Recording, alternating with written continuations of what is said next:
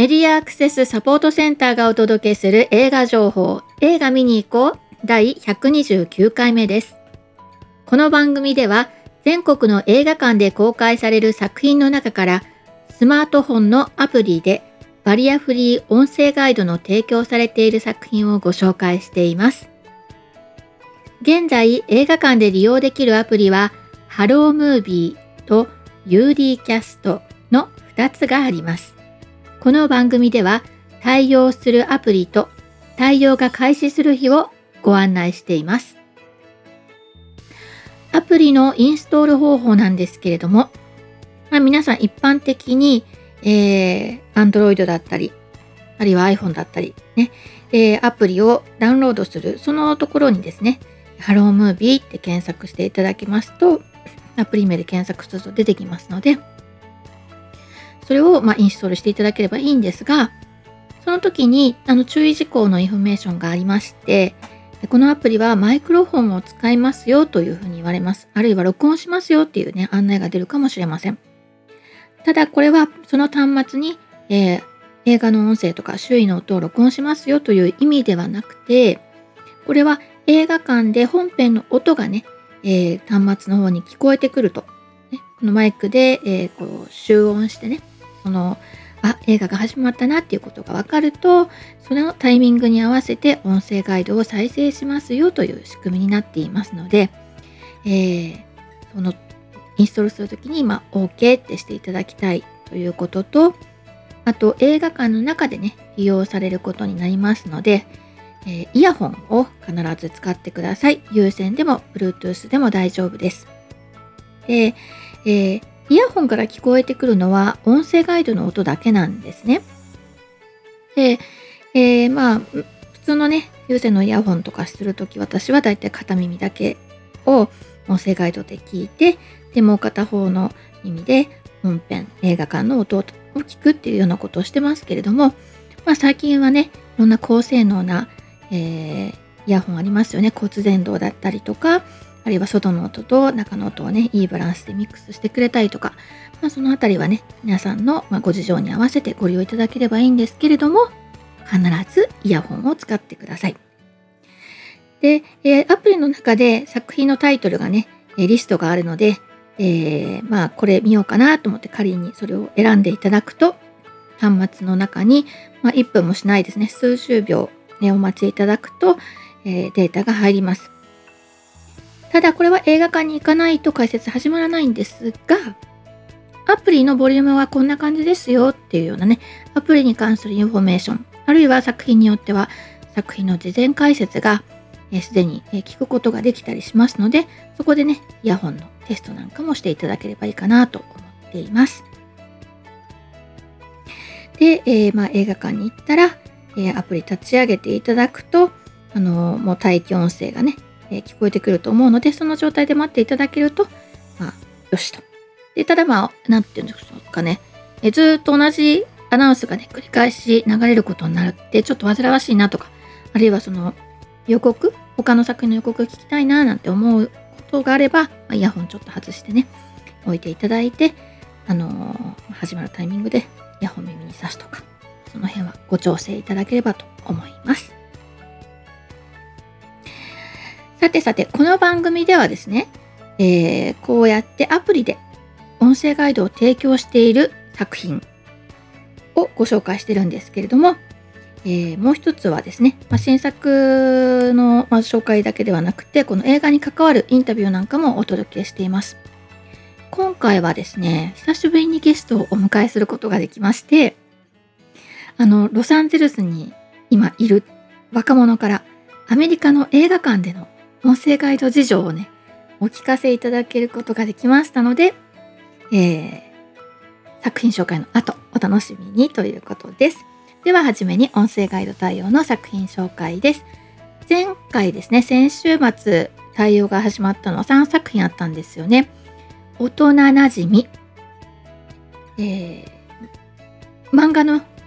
人気漫画の、映画化したラブコメディですね。幼馴染たちが、幼馴染の2人男女が、もう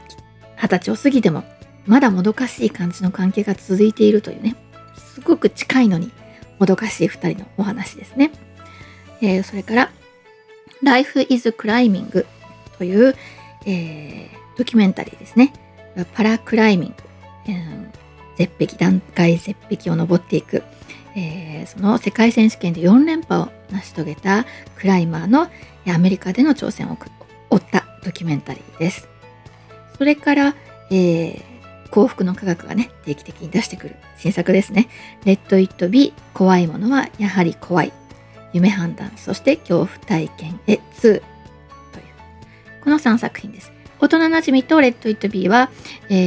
ロームービー、そして Life is Climbing は UD キャストに対応していますのでお間違いないようにしてください。今週末、対応が開始する作品は1作品です。これは19日金曜日からですね。宇宙人のあいつというタイトルです。これはですね、SF コメディです。まあ SF コメディなんですけど、そんなすごい SF っていうよりも、これはですね、とある一家の、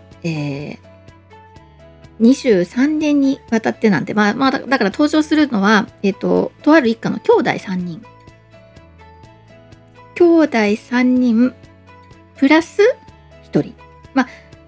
彼らは4人兄弟と思って育ってきたんですけど、はいはい。で、お父さんとお母さんが実は亡くなってて、で焼肉屋さんっていう、そういう舞台背景でございます。でここのうちの長男をやっているのは、バナナマンの、お笑いのね、バナナマンの日村勇紀が、やっています。お兄ちゃん、ちょっと体格が良くてね、お肉屋さんの看板とかにしてもね、でーんとした可愛らしいキャラクターになるような、そういう長男です。で、長女をやっているのは、日村の妹に当たるんですけど、女の子一人なんで長女をやってるのは伊藤沙莉さんです。これちょっとハスキーな声が特徴的な、すごく最近いろんなところで活躍されている女優さんですよね、伊藤沙莉。それから、三男、三男なんですよ。三男、をやってるのが、江本時生です。で、この方たちって、みんななんかこう、芸達者な人たちじゃないですか。ね。そしてこの、問題の次男をやってるのは中村智也です。この 4兄弟です。はい。で、ある日、ある日ですね、お兄ちゃんがこう家族会議がありますよというふうに言って、すごい冗談をね言い合うような、そういう4兄弟なんで、話半分とか何真面目な顔してるのよみたいな感じでね言ってる、そんな空気感の、食卓でですね、お兄ちゃんがいや実はねって、次男の彼がねっていう話をしてるんだけど、なかなかうまく話が通じないんですけど、結局何が言いたかったかっていうと、いや実はこの彼にとっては弟ですね。あとの2人にとってはお兄ちゃんなんだけど、彼は宇宙人で、ね、土星から来た宇宙人で、人間として一緒に暮らしてきたけれども、数日後にはですね、自分の生まれ故郷に帰ることになりましたという発表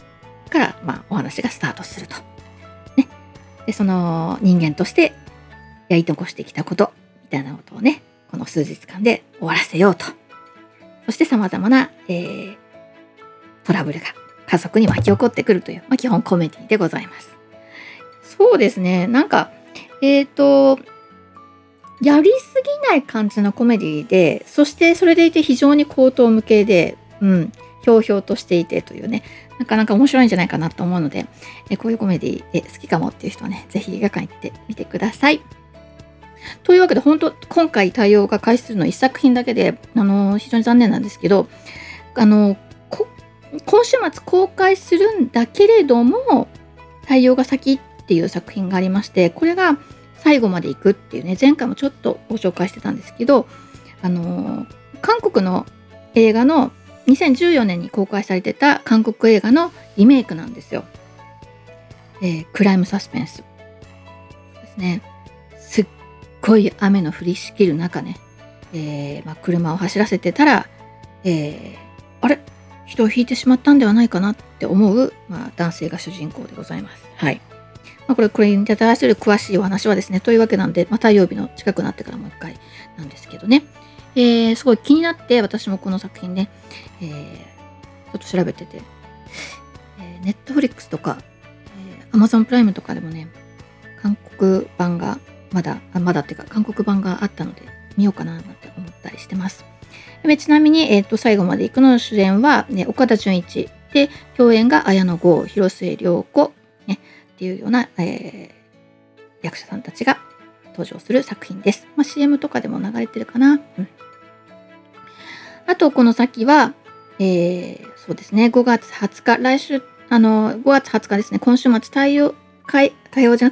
公開するんだけれどもというね、またそのけれども作品ですね。これは対応が開始するのが6月3日っていうね、劇場版アイドリッシュセブン、ライブ、フォービット、ビヨンドザピリオドというね、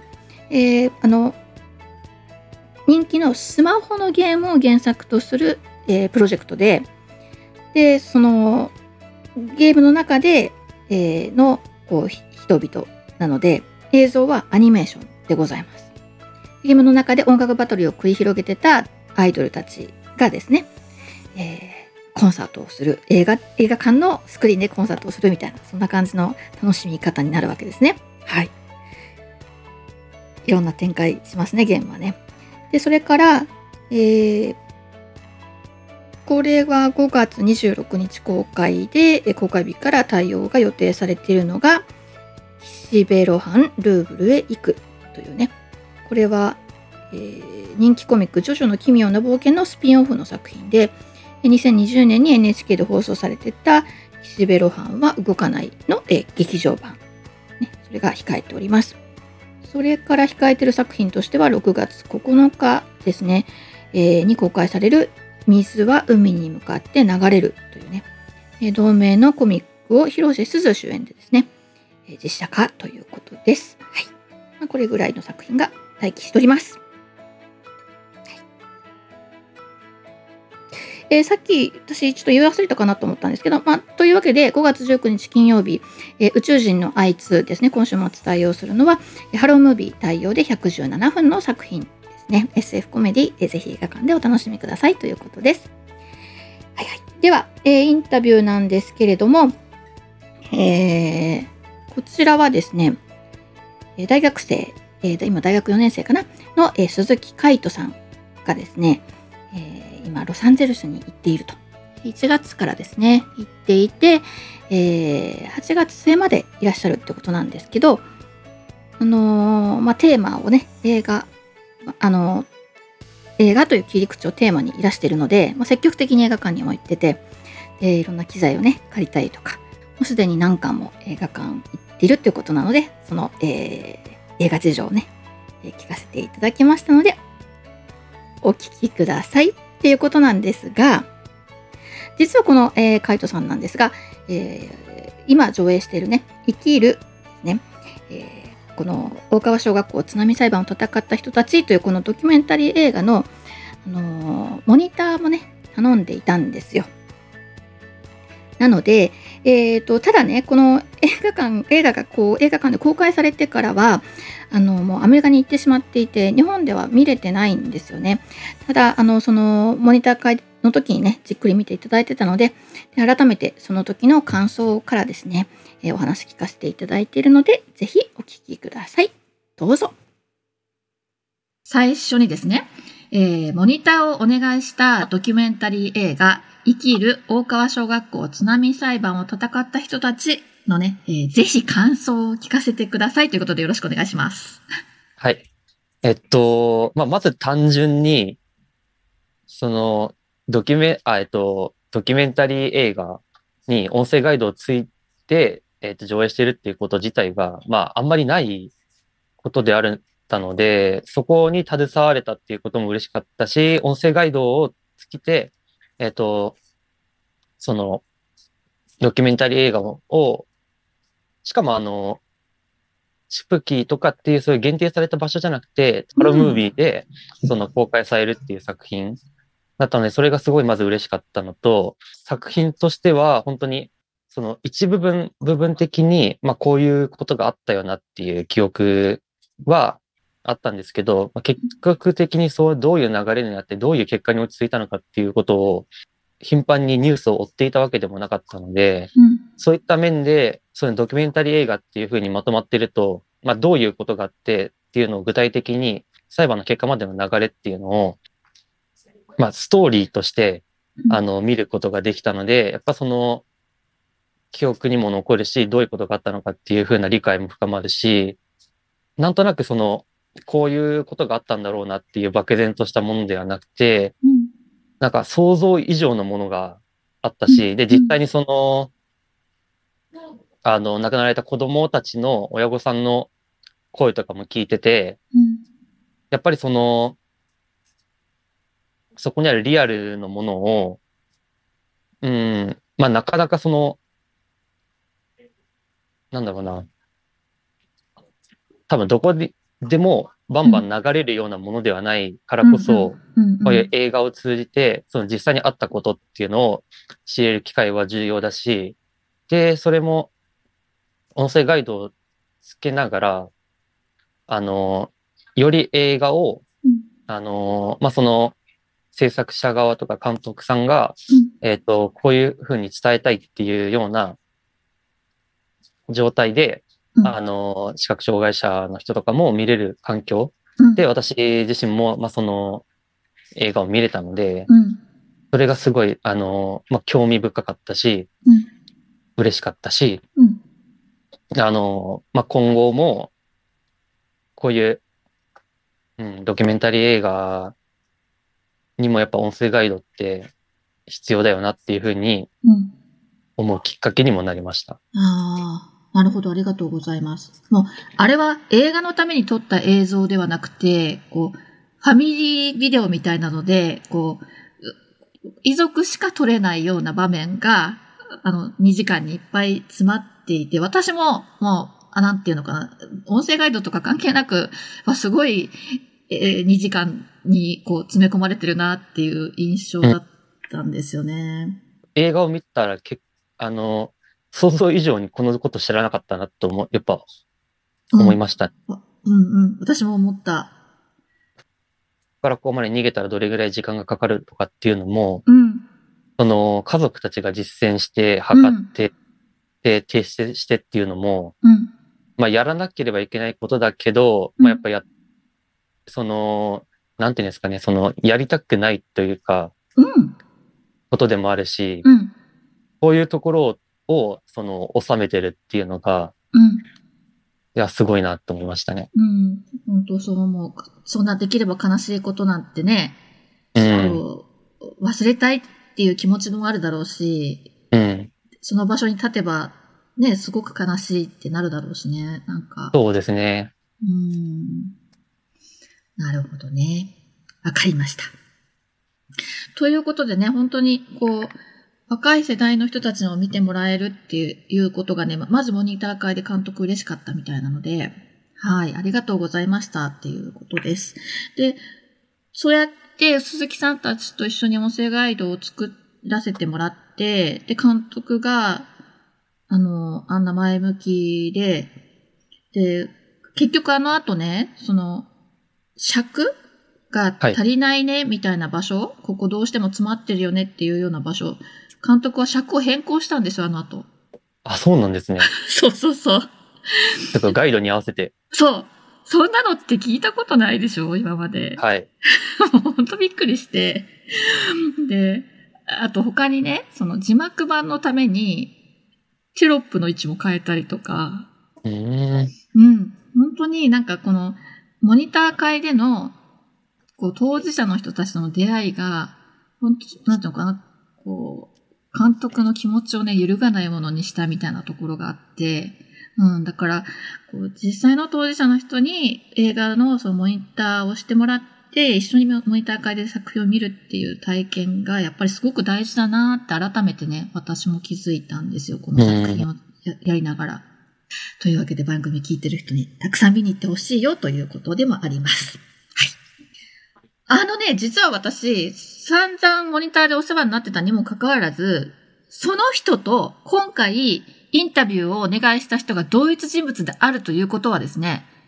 ズームで会うまで知らなかったんですよ。あ、やっぱりそう、僕もなんか、言ったっけな言ってないっけなみたいな感じでした、ね、すっごい面白いよね。で、はい、私はその日芸バリアフリー映画というタイトルでね、ツイッターをなさってる方が、はい、どうやら今アメリカにいて、で、実際に映画館を体験なさっているらしいと。それを話を聞かせてほしいということでですね、数ヶ月前に打診をし、時間できましたよということで、ズームのアドレスを送り、昨日お会いしたら鈴木さんだったという、もうすっごい面白い。お久しぶりですとか言われて。そうですね、お久しぶりですって言ったから、おっしゃってたので、うん、あ、そっか、じゃあ、多分鈴木ですって名乗ってたんだなって勝手に自分の中で思っちゃってたんですけど、うん、やっぱそうだったんですね、昨日。そう、あれ？はい。なんかお久しぶりの人が画面の向こうにいるぞって思って。はい。面白かったです。はい。ね、昨日打ち合わせの時に初めて知ったということでした。はい。じゃあ、なぜアメリカにいるか教えてもらえますか？はい。もともと海外には興味があったんですけど、公益財団法人ダスキン・アイノワ基金という、障害者向けの留学プログラムがあって、で、その第42期研修生っていうのに応募して、それに通ることができたんですけど、この研修生になる際に、海外でどういうことについて調査するかっていうのを、決めるんですけど、僕の場合は、バ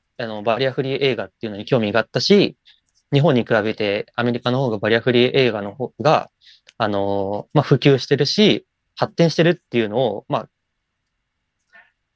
直接、どのぐらいどうなのかとか具体的には知らないですけど、そういう話をちょくちょく聞いていたので、見てみたいな、調べてみたいなっていうふうに思って、アメリカを選んで、今アメリカに来ています。おー、そうですか。私もね、数十年前から気になりつつも、うん、英語力の弱さでですね、二の足を踏み、今日に至るので、もう今いらっしゃる方にも根掘り葉掘り聞かせてほしいっていうのがね、ありまして。で、実際今そちら、いつからいらっしゃるんですかね？ですね、結構1月の末に来たので、まだ3ヶ月ちょっと、3ヶ月半ぐらい今経った状態です。はい。はい。で、その間に映画館にはいらっしゃいましたか？何箇所か、日本で言うなんか東宝みたいなそういう大きいシネコンのグループの、こっちで言うと AMC シアターっていうのに、それぞれ一つずつ行ったのと、あともう一個別のシネマークっていう映画館に行ったので、一応3つの映画館に合計で多分、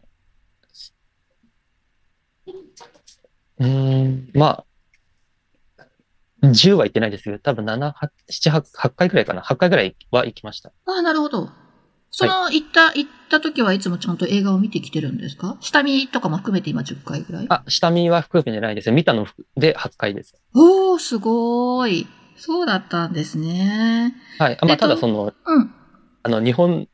のアニメが好きな友達と、ただ日本のアニメ映画を見に行っただけみたいな。で、音声ガイド、普通に、英語の音声ガイドを使わないで見たっていう日もあるんですけど、うん、一応8回ぐらいは行きました。あ、ちなみにちょっと全然関係ないけど、日本のアニメって何？見に行ったのは、すずめの戸締まりと、ほう。ちょっと前にやってた鬼滅の刃の、うん、刀鍛冶の里編の先行公開みたいな。うん、ああ、そうなんだ。ちなみにその作品にも、音声ガイド英語でついてるんですか？はい、ですね、鬼滅の刃は、おそらくなかったです。うんうん、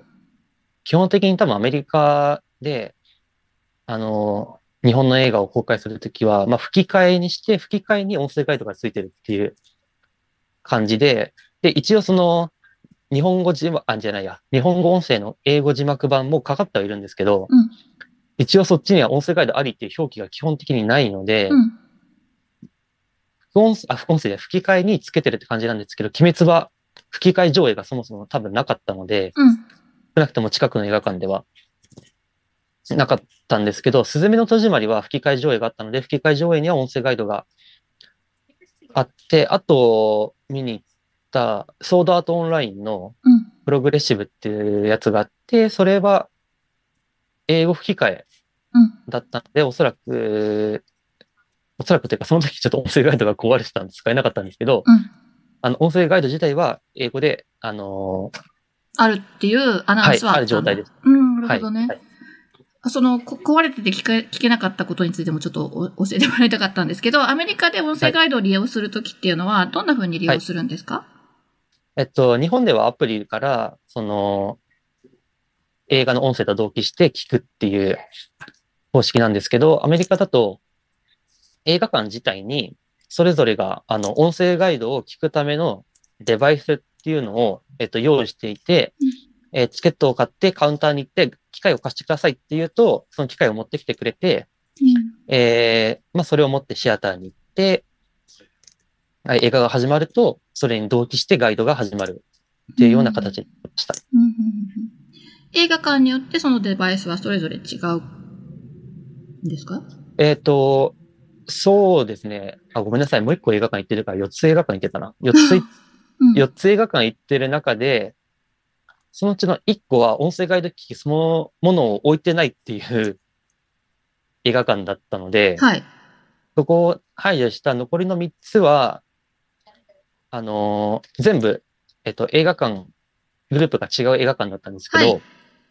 はい、全部違う機械でした。あ、そうなんですね。はい。そんなすごい仰々しいものを貸してくれるの、デバイス。なんか、どれぐらいのサイズのものが？基本的に多かったのは、手のひらサイズの、ちょっと薄い、長方形型のデバイスで、そこに紐がついてて、それを首にかけるなりして、そこに、ヘッドホンのジャックが刺さってて、で、ヘッドホン装着して見るっていうようなタイプでした。ヘッドホンだ、イヤホンじゃなくてヘッドホン、右も左も？右も左も。ああ。で、細かいところを話すと、もうその、両耳覆っちゃうんで、はい、なんか映画の音は遠くで聞きながら、ガイドだけ耳元で聞くって、その映画の音が全く聞こえない、はい、っていうものもあれば、はい、なんかその、ヘッドホン自体は、なんかちょっと、チャッチーというか、はいはい、ガバガバのやつなので、はい、それつけてても映画の音は特に問題なく聞こえるっていうタイプと、はい、一番ハイテクなやつはもうワイヤレスのヘッドホンを装着すると、はい、そのヘッドホン自体にボリュームキーが2つついてて、はい、映画の音声もヘッドホンから聞こえるし、はい、音声ガイドもヘッドホンから聞こえるっていう。で、それぞれのボリュームを自分で調整できる。で、ヘッドホンから聞こえる映画の音声自体のボリュームも調整できるので、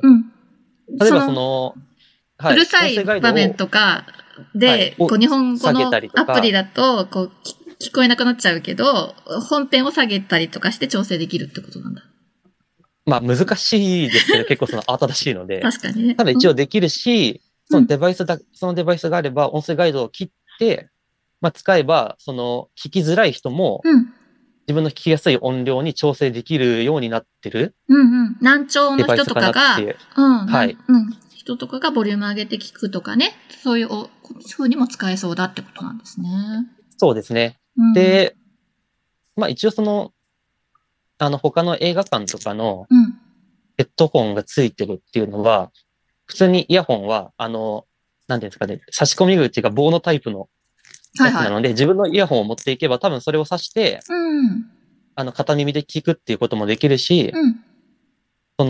一番ハイテクだったヘッドホンだけでも機械になっているものにも、イヤホンジャックがついていたので、そこにイヤホンジャックを挿すことはできました。できたんですけど、イヤホンジャックは壊れてました。残念。いろいろですね。宝くじほどの確率ではないけれども、端末の当たり外れも覚悟していくっていう感じですね。そうですね。あとはなんか音声ガイド、こっちでは結構オーディオディスクリプションっていう風な言い方をするんですけど、はい、オーディオディスクリプションのデバイスを貸してくれっていうと、結構な高確率でそれ難聴者向けのボリュームを大きくする機械が持ってこられて、はい、まあ、これ、その場でこれじゃないよって言ったりとか、はい、あ、この映画館はこれなのかなと思って使ってたら、あれガイド流れないみたいなことも結構あったりとか、そもそもなんか、それってあれかな、字幕を映すやつかなみたいな、その、字幕ガイドの話をしてきて、そもそもそれでもないよみたいなことも、うん、なんかそのガイドの機会もあるし、ガイドは、ちゃんと聞ける状態にはあるんですけど、スタッフの人が音声ガイドをちゃんと、理解してないっていうのは結構、あるあるな感じでした。はいはいはい、あるあるなんですね。はい、なるほど、なるほど。で、そうやって何度か鈴木さんが訪れるようになると、あれかな、変わっていくのかなあ、でもなんか行くたびに人が変わってるので。内部連絡事項が通じてる感じもないんですね。全然通じてないですね。面白いですね。いいですね。なんか、日本だともう本当にそんなことがあるだけで、なんか炎上とかしそうですけどね。何度か繰り返されちゃったりとかしたら、もうすぐ、なんか、一回はいいけど、あそこ何度言ってもダメなんだよね、みたいになっちゃいそうだけど、うん、もうそういうことはないんでね。こういうもんなんですね。そちらで。まあそういうもんですね。ああ、面白いですね。いいですね。まあでもちょっと対応があんま良くないなとは思うので、はい。その、映画館の公式のツイッターの DM で、はい、その、映画館のなんか、相談みたいなのができる窓口があったので、はい、そこに相談とかはしてました。なるほど、なるほど。はい。壊れてたんですけど、どうなってますかって言ったら、うん、あ、すいません、調査しますって言って、まあ、結構時間2週間くらいかかったのかな、はい、けど、まあ、ここが壊れてたので修理しましたって言われて、行ったら実際治ってたけど、うんうん、次の週に行ったらまた違うところが壊れてるって言われて、今また、そのツイッターのところで連絡をして、返事を待っている状態ではありますね。なるほど、なるほど。なるほどね。だからまあ、本当に映画館それぞれが端末を用意してっていう風になると、管理もね、大変だしっていうことで、まあ、日本でね、アプリで音声ガイドが聞けてるのはいいかなって、ちょっと伺ってても思いましたね。そうですね。ただまあ、基本的にその、まあ、今まで行ってる映画館が、まあ、シネコンで大きい映画館ばっかりなので、はい。で、配給されてる映画も基本的に大手のディズニーとか、はい、最近のマリオだったらイルミネーションとか、うん、そういうものだと、まあ、まず、音声ガイドありますかっていうか、音声ガイド機器が使いたいですっていうようなところから話が始まるので、うんうんうん、基本的に音声ガイドが、あるっていう前提で、うん、まあ、行くことはできる。なるほど。あと、そもそもついてますかってことを心配しなくていいしってことですよね。そうですね。うん、あるのかないのかな。なかった、知らなかったっていうよりかは、もうチケット買うときとか、カウンターで貸してくださいっていうところからスタートするっていうのは、うん、やっぱその音声ガイドそもそもの量とかの違い、うん、日本とアメリカの違いかなと思いますね。確かにね。まあ、スタッフが知ってるかどうかは別として、はい、うん、映画業界の中でも音声ガイドっていうものは必要だよっていうことだし、まあ、アナウンスや告知するときもその情報をきちんと届けられるような仕組みになってるっていう感じですかね。そうですね。うん。チケットは、インターネット予約ですか？いや、インターネット予約、日本だとインターネット予約してたんですけど、はい。まあ、なんか、基本的にいつも前列の方に座るので、うん、ネットで見る感じ、座席がそんなに埋まってるってことがないので、基本的にいつも行って、その場で買ってます。なるほど、なるほど。はい。そんなにスクリーン近くが大人気の席ではないということが、まあ、利点なんですね。鈴木さんのね。そうですね。はい。なるほど。はい。はい。じゃあ、これからも映画楽しんでください。はい。ありがとうございます。はい。映画を楽しめるほどの、その、英語力になってるんでしょうか？いや、まだ多分なってないですね。まだまだこれから。そうなんですね。はい。はい。じゃあ、まだ、8月までっておっしゃってましたっけ？そうですね。8月末までいるんで、あと3ヶ月半ぐらい。じゃあ、今ちょうど真ん中か。はい。はい。じゃあ、またさらにいろんな経験をされると思うんですけど、また時間のある時に聞かせていただければと思います。楽しみにしてます。はい。わかりました。よろしくお願いします。よろしくお願いします。ありがとうございました。というわけでですね、今回のインタビューは以上となります。で、今後もね、今、言ってたみたいに、お話をね、聞かせていただけるということなので、まあ、皆さん、楽しみにしていただければと思います。そしてですね、もうだからもうあれですね、もう生きる大川小学校津波対馬を戦った人たちなんですが、本当に長く公開が続いていて、東京にまた戻ってきていて、シネマチュープ北俣でもね、18日から、字幕手話合成版が上映されています。はい。そして栃木もですね、小山とか宇都宮とかでやってたんですが、5月21日の日曜日に宇都宮光座にですね、12時半から監督がいらっしゃるということですね。ぜひ皆さん。